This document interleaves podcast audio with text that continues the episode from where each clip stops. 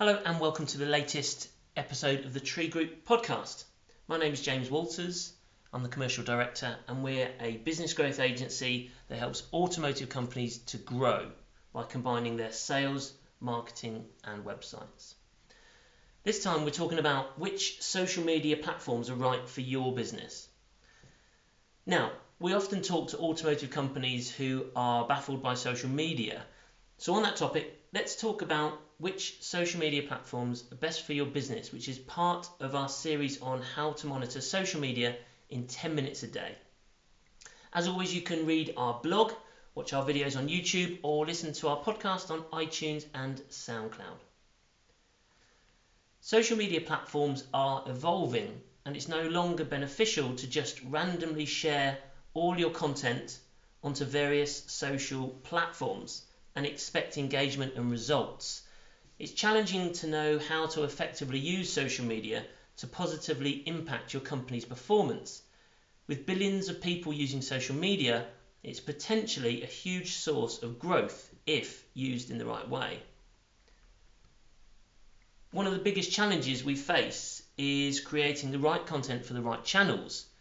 We found that audience expectations vary from medium to medium, meaning that you need to tailor each piece of content to the specific needs of that channel.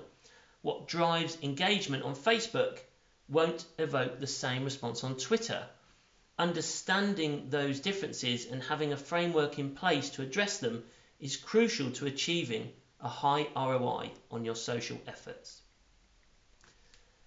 HubSpot have done research into buyers' motivations when using social media, and here we're going to summarize it into five categories bridging, bonding, communicating, discovering, and taking action. Ultimately, your buyers will use each social media platform differently. Your sales and marketing people should look at their own goals and consider how well each of the channels align with them. Let's look at a summary of the main social media platforms. Facebook. You can use Facebook to communicate on a one to many scale with your audience. Invest in advertising to increase brand discovery, but don't push people to outside websites or landing pages. Facebook Messenger. This is a fairly new channel.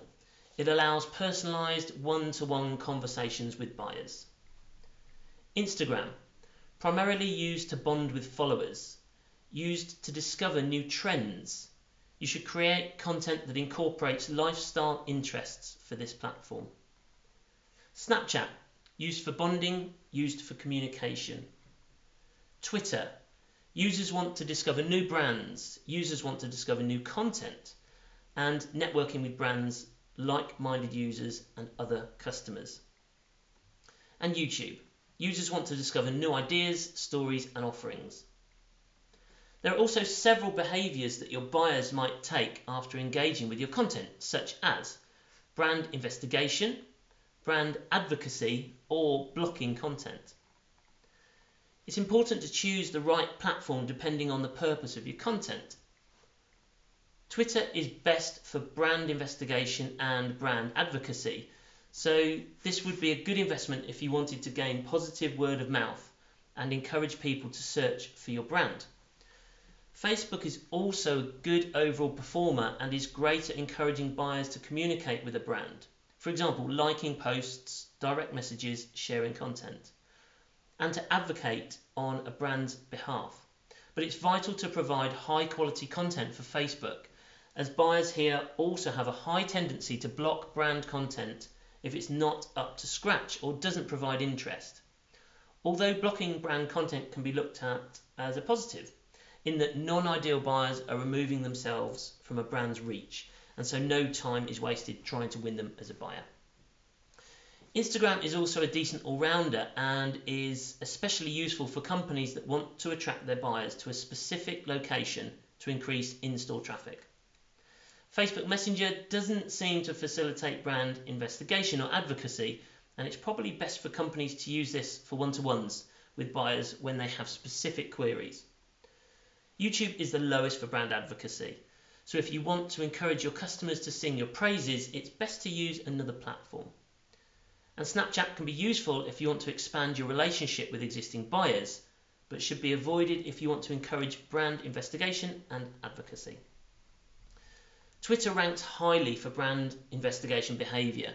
Facebook and Instagram, however, feature the most highly for brand advocacy behaviour. It's important to then think about the type of content that you want to use for each channel.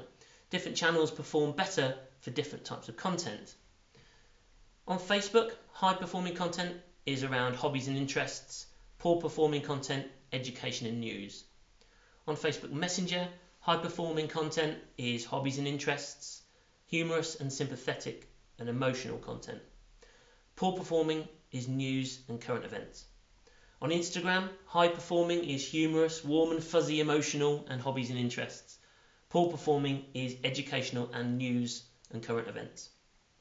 Snapchat, high performing is warm and fuzzy emotional and hobbies and interests. Uh, poor performing is news and current events. Twitter, high performing is hobbies and interests and identity. Poor performing is education and warm and fuzzy emotional. And YouTube is high performing, would be educational and identity, and poor performing emotional. So, the conclusions.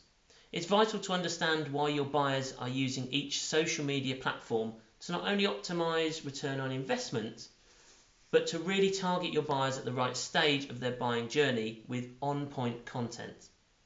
Your sales team can then choose platforms that favour your business objectives and create content to drive desired behaviours. With understanding how customers interact with each platform, you can quickly exploit any new channels to the best advantage before allocating marketing budget. To learn more about social media marketing, you can start with how to monitor social media in 10 minutes a day. You can find that from our blog, which is thetreegroup.co.uk. Thanks for listening and check back again soon. Bye bye.